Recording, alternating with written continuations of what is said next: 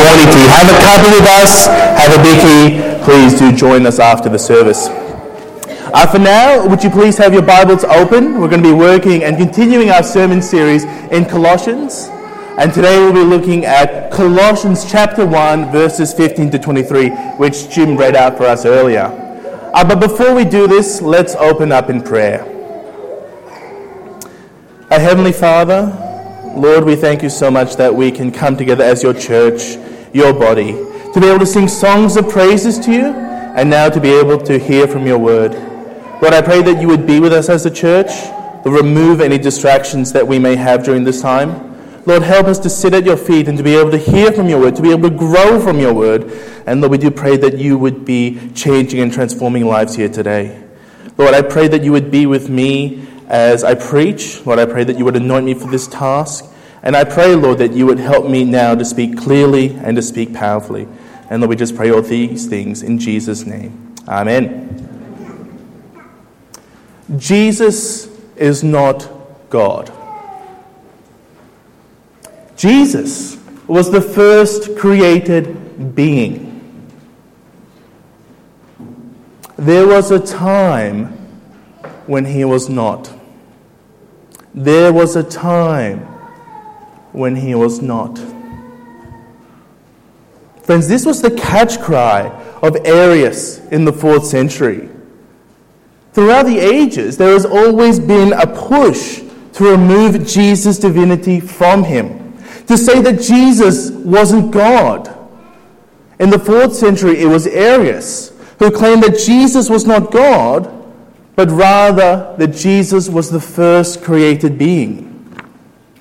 Arius had, for example, quoted Colossians 1, verse 15, which is the first verse in our passage today.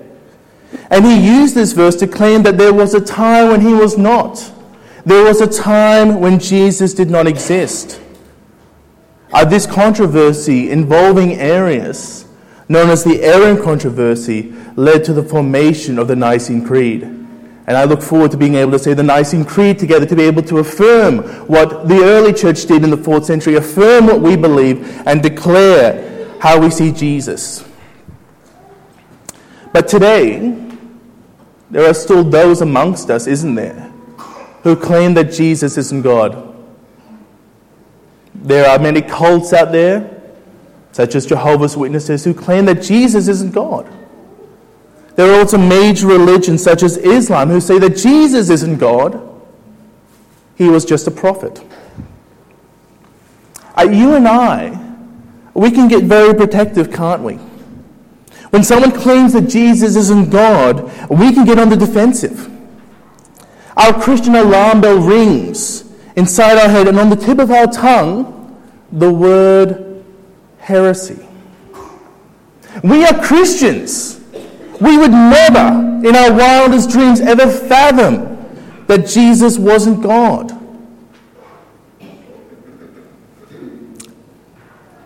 But I think sometimes, I think sometimes in our heads, in our thoughts, in our conversations, we can sometimes minimize Jesus' divinity. I think sometimes we can emphasize the salvific work, the saving work of Jesus, and sometimes forget that Jesus is also Lord, that Jesus is the ruler of all. If you actually do a quick Google search and then you clicked on images, if you did a quick Google search of Jesus, what kind of images would you find? what would we see? Well, we would see pictures of a man on a cross. We would see pictures of a shepherd holding a little lamb ever so tenderly. But do these pictures, would these pictures give an accurate description? Would they do justice to the description of whom we see in our passage today? Of who our pas- or of what our passage, how our passage is describing Jesus. Friends, today we're continuing our sermon series on the book of Colossians, and Paul is writing to the church in Colossae, and he is reminding them who Jesus is. Friends, the main focus of our passage seeks to answer who do we worship? Let me say that again. The main focus of our passage today seeks to answer the question who do we worship? And we'll seek to answer this question by looking at the following three points. Our point number one Jesus is our creator. Point number two Jesus is our head. And point number three Jesus is our Savior. Jesus is our creator. Jesus is our head and Jesus is our Savior. Let's have a look at our first point together, shall we? Jesus is our Creator. And to do this, we'll be focusing on our first point, verses 15 to 17. So I already mentioned that verse 15 has been used as a proof text by some to suggest that Jesus wasn't God. It was a proof text used by Arius, who said that Jesus wasn't God, but there was a time when he was not. So the question we have at the moment is what does verse 15 say? Let's read together. Verse 15. The Son is the image of the invisible God, the firstborn over all creation. What does that mean? Well, when we think of the word image, what do we think of? Well, our mind goes back to Genesis 1, doesn't it? That we are made in God's image, we are made in His likeness. But that isn't the case here. We shouldn't be using the word likeness here to, for image in our passage. Think more, when we think of image here, think more of the word represents or reveals. That Jesus reveals God, that he represents God. Uh, let me give an example to flesh this out more a little bit, shall I? Uh, think of example of Elijah. Many of you might have met uh, my son Elijah. He's up the back, and he looks a lot like me. He's made in my likeness. He looks like me. But he doesn't represent me. He doesn't reveal me. He doesn't reveal who I am. But Jesus is the image of the invisible God. He represents God. He reveals God. How? Because he is God. Also, in regards to the concern about the firstborn of creation, what does that mean? Well, the firstborn, here in verse 15, but also in verse 18, is stressing that Jesus is the originator. He started it, He made it happen. Here, also in verse 15, the word firstborn also brings out Christ's relationship towards creation. The word firstborn meant the one that he would inherit. The firstborn had claims on what belonged to the Father. So here we are told that creation was not only made by Jesus, it was made for Jesus. It was made by him and for him. So, what does verse 15 tell us about Jesus? Well, he's the one who stands outside creation. He is the creator. He is God. And because Jesus is God, he is superior. He is sovereign. Have a look now at verse 16. For in him all things were created, things in heaven and on earth, visible and invisible, whether thrones or powers or rulers or authorities. All things have been created through him and for him. Our friends, when it says that Jesus created things in heaven and things on earth. It's, it's two ends of the spectrum, isn't it? What we're being told here is that Jesus has not just created heaven, he's not just created earth, but he's also created everything in between. I think of the example uh, when people say from head to toe. Are they just talking about your head? Are they just talking about your toes? Uh, no, they're talking about everything in between, aren't they also? And that's what Jesus, that's what Paul is saying here, that Jesus created everything. He created heaven, He created earth, and He created everything in between. And not only that, the words visible and invisible. Christ has also created everything we can see, but He's also created everything we can't see, the spiritual world. So when those in Colossae when those in Colossae, when these false teachers are saying to follow angels or saying to follow these visions that they have, what is Paul saying here? Well, he's saying those are created things. The spiritual realm, It's been created by Jesus. Therefore, don't worship the Creator, rather, worship the Creator. Let me ask at this point who do you worship? When you think about Jesus, do you think of him as your creator?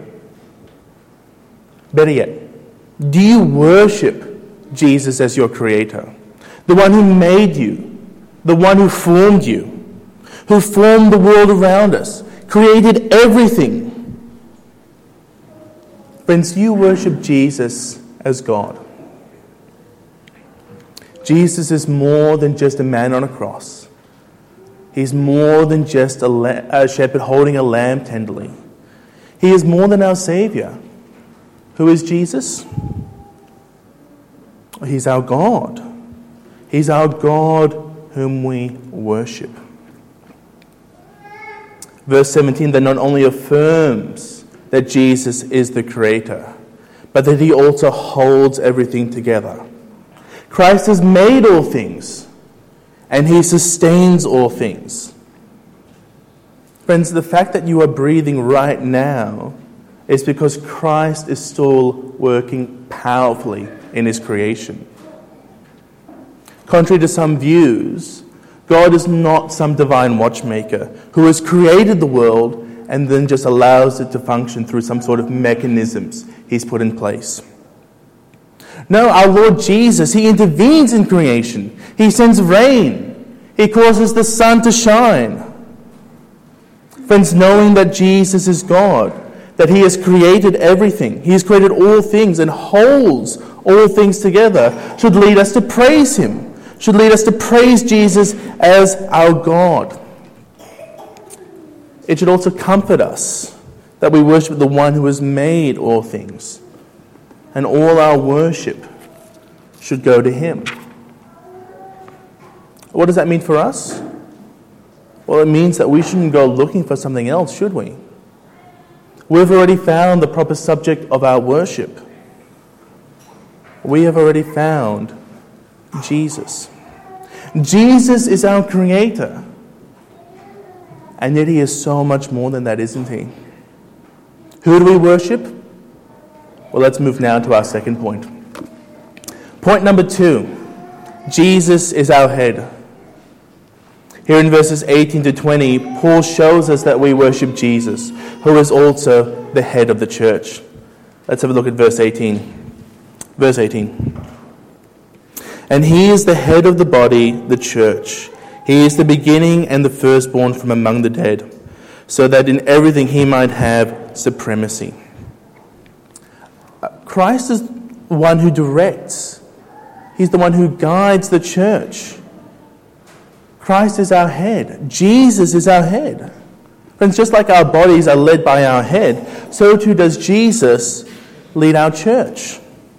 Our bodies are dependent on our heads, and so too is the body of Christ. So too is the church dependent on Jesus. But the question is how did Jesus become our head? How did he become the one who leads the church? Well, Jesus started the church. He is the firstborn of the dead. Jesus is the originator. He is the one that first conquered death. What is the hope we have, friends? Verse 5 of chapter 1 reminds us what our hope is. The hope that we have one day, the promise is that Christ will come back. The promise is that Christ will raise the dead back to life. The promises of eternal life. The promise that one day God will come again and we will dwell with him. We will dwell with him again in the new heavens and the new earth. This is the hope we have. And Christ has secured that hope. Jesus, the one whom we worship, is not only sovereign over heaven and earth, all that is invisible and visible, he is also sovereign over death. All that are in him are able to conquer death. Because of this, Christ has supremacy over all. We worship the one that has not only created all things, holds all things together, but we also worship the one that has conquered death. Christ is supreme over all. He is supreme over death itself. There is a saying if you cut off the head of the snake, what will happen? The body will die also. Friends, if we didn't have Christ, we would die. We are dependent on Him and the work that He has done. He is our head, and we are His body. Without Him, what would happen? We would die. There would only be death. But how has Jesus done this for us? How has Jesus conquered death for us? How has Christ enabled us to be made alive? Well, this is explained for us in verses 19 to 20. Have a look with me. For God was pleased to have all his fullness dwell in him and through him, to reconcile to himself all things, whether things on earth or things in heaven, and making peace through his blood shed on the cross. Verse 19 speaks of the incarnation, that the fullness of God dwelt in Christ, the one whom we worship, Jesus, God the Son, who made the entire universe. He came and he intervened in his creation. How? By becoming man. Uh, this Christmas, we will no doubt be seeing the nativity scene, a story of the virgin birth, and how Emmanuel, God with us, how Jesus took on human flesh and became a man. Here in verse 19, we are told that Jesus was also fully God. When it speaks of all the fullness that was in Christ, Paul is saying to those in Colossae, uh, this Christ, this Christ, the one whom we worship, he was not only 100% man, but he was also 100% God. There is no need to go looking for God outside of Christ. Why? Because God is found fully in him. And then through becoming a man, Christ reconciled all things back to himself through the crucifixion. Here in verse 20, we see that it was God who did the initiating. It was God who sought out reconciliation. It was God who provided the means of restoring the relationship, relationship between the fallen world and Himself. And how did the reconciliation take place? Well, it took place on the cross, didn't it? when Jesus paid the punishment for sin and rebellion. It is in the crucifixion where Jesus, by his blood, reconciles us back to himself. Friends, the reconciliation is also just not for fallen humanity, but it's for all. It was for all of creation, everything in heaven and everything on earth. A reconciliation, I would suggest, looks forward to the new heavens and the new earth. A reconciliation made possible through his blood shed on the cross. And then what happened after the cross? Well, the resurrection. Three days later, Christ rose from the dead. He conquered death. The firstborn from the dead. And those that are reconciled to him whom God has made peace with, will experience the resurrection. When Jesus comes back, he will raise the dead back to life, body and soul, and we will dwell again with God in the newly restored heavens and earth. So, again, let me ask at this point who is it that we worship? Who is it that you worship? Do you worship a man on a cross? Or some shepherd holding a little lamb? Or do we worship Jesus? Jesus who has done what? Jesus who has created everything. And he has made it possible for his church, those who believe in him, to conquer death. Made possible through the incarnation the crucifixion, and the resurrection. Jesus is our creator. Jesus is our head. And our last and final point Jesus is our Savior. Point number three Jesus is our Savior.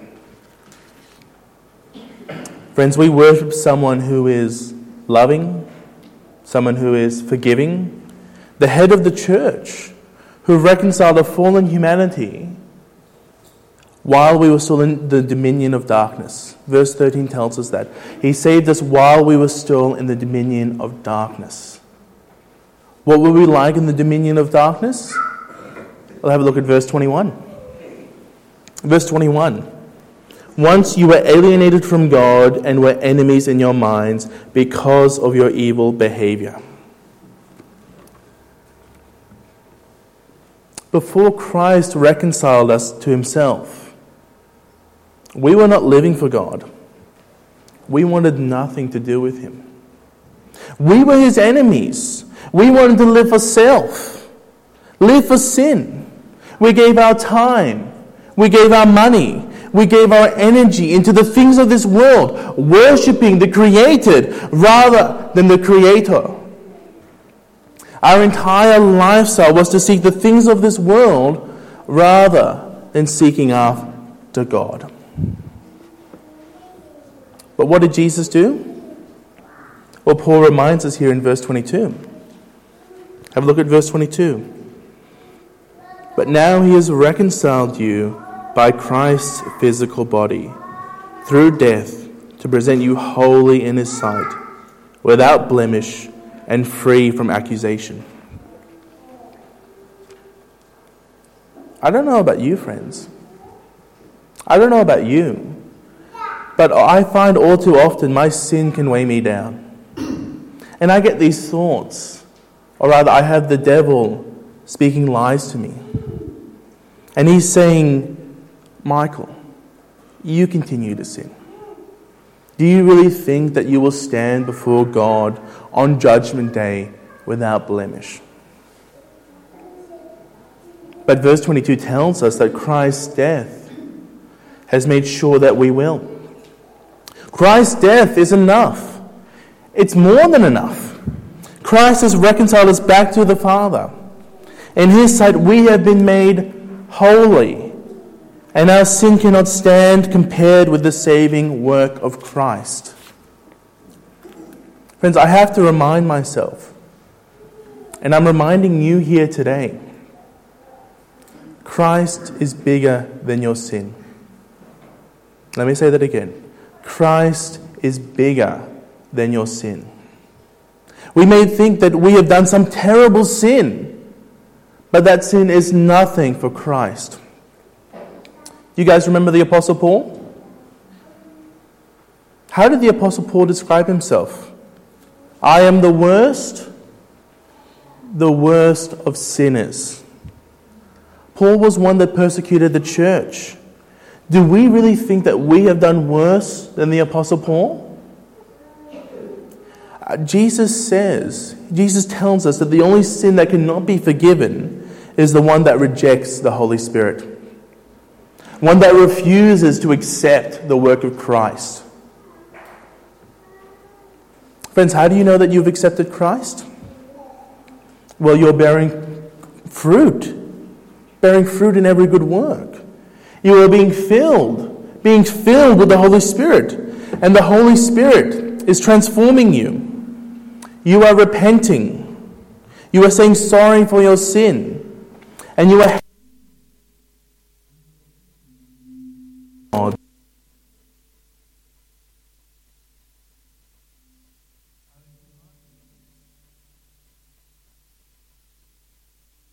are here today and you don't see Christ as your creator, you don't see Christ as your head, you don't see Christ as your Savior, if you seek the created things of this world, whether that be money, pleasure, family, work, sex, if you are living an unrepentant life, if you are saying, No, God, no, God, not your will, but my will, if you're saying that, then let me warn you. Let me warn you. you are in danger. You are in danger of the fires of hell. If I'm speaking to you here today, I'm here to say, stop. Stop what you're doing. You, you are in danger. Friends, you wouldn't drive downhill, downhill, uh, down a hill that would eventually become so steep, so steep that it'll become almost near vertical. You wouldn't do that, would you? Because where would that lead you? Well, that would lead you to death. What would you do? Oh, you would stop and you would turn around. So I'm asking you today, if you're here today, if you are on that road to hell, I'm here to say, stop. Stop what you're doing and turn around. Turn around by following Jesus, seeing Him as He really is. That He is not just a man on a cross, He is not just a man holding a sheep, holding a lamb so tenderly. Who is Jesus? Well, Jesus is the creator of the entire universe. He is the head of the church, and He is the Savior of the world. But to the one who does see Jesus as their God, that sees him as their creator, sees them as their head, sees him as their savior, although you sin but you repent, you're desiring to do his will, then let me comfort you with these words. Your sin, your sin is nothing for the saving work of Christ. Through his death, you have been made spotless. And no one, not even the devil's lies, not even his accusations, can hold up in God's courtroom. God has declared you spotless. And this is a promise. A promise that stands if you but remain in Him. Verse 23. If you continue in your faith, established and firm, and do not move from the hope held out in the gospel, this is the gospel that you heard and that has been proclaimed to every creature under heaven, and of which I, Paul, have become a servant. Uh, here in verse 23, Paul is reminding the saints in Colossae. He's reminding them, but he's also reminding us not to waver in the hope we have. He's reminding them to hold firm to Christ. Reminding ourselves how? We're reminding ourselves the gospel. He's reminding us the complete work of Christ. He's reminding us the complete work of Christ. That the gospel is God's power to save, but also God's power to mature. Remember, friends, there was a pressure on the Colossians to conform to the false teaching around them.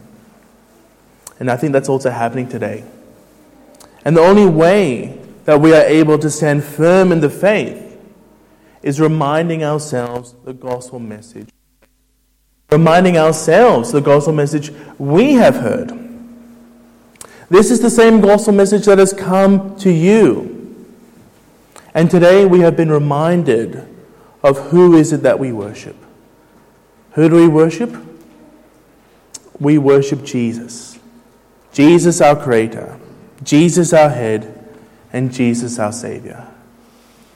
So, friends, how should we leave?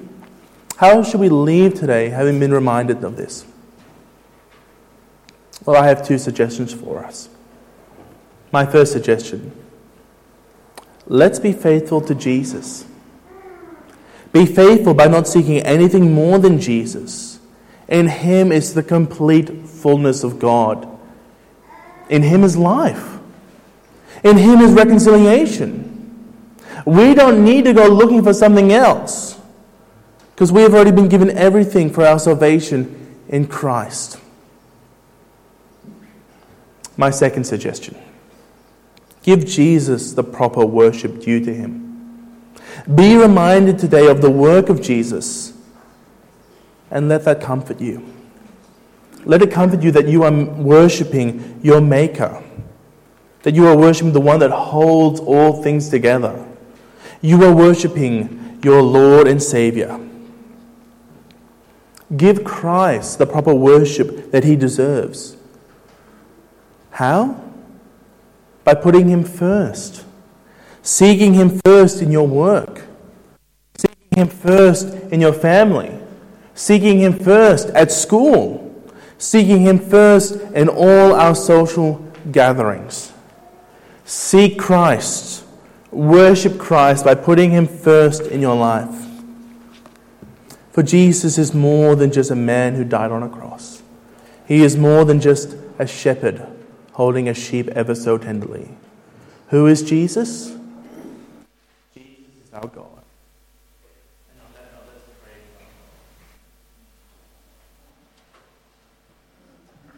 Oh Lord Jesus, Lord, we thank you so much for your work.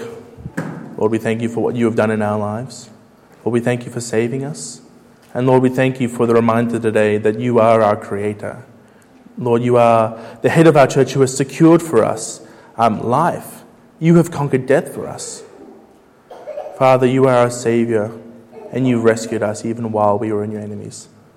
Oh Lord, we thank you so much for your grace and mercy. Lord, we do pray now, help us to be faithful. Help us, Lord, to not be looking for you outside uh, of yourself Lord, help us to also give you the proper worship due to you. Lord, reminding us what we have done, reminding us of your complete work.